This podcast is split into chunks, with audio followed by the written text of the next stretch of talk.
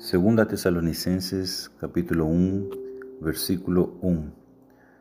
Paulo, Silvano e Timóteo, a igreja dos Tessalonicenses, em Deus, nosso Pai, e no Senhor Jesus Cristo. O tema de hoje é falar sobre a paternidade de Deus e o senhorio de Cristo. A igreja é um grupo de pessoas que estão em Deus e em Cristo ao mesmo tempo, a igreja é Deus em Cristo, vivendo num grupo de pessoas regeneradas pelo Espírito. Deus, nosso Pai. Aqui vemos um vínculo de vida que nos une a Deus. Ele é o nosso Pai e nós somos os seus filhos. Vemos uma relação íntima e pessoal do adorador com a pessoa adorada. Quem é Deus para você? Deus é o nosso Pai, é aquele que nos carrega nos seus braços. Ele quer cuidar de nós. Ele é aquele que nos faz sentir seguros e confortáveis.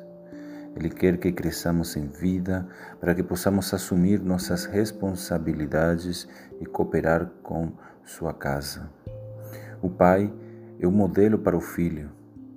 A presença do Pai, o lugar que ele ocupa e suas ações também nutrem e marcam a personalidade da criança que está aprendendo coisas todos os dias.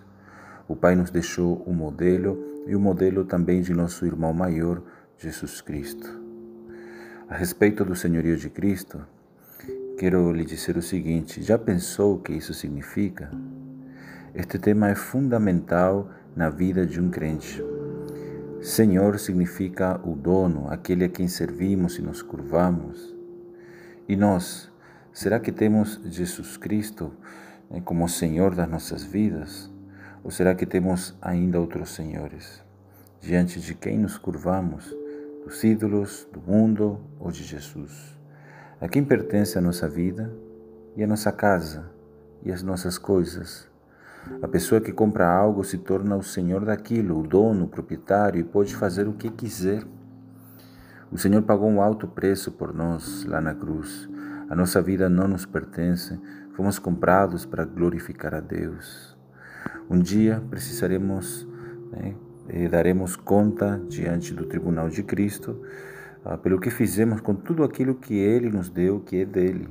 Que possamos fazer uma boa escolha e viver para aquele que por nós morreu e ressuscitou. Jesus é o Senhor.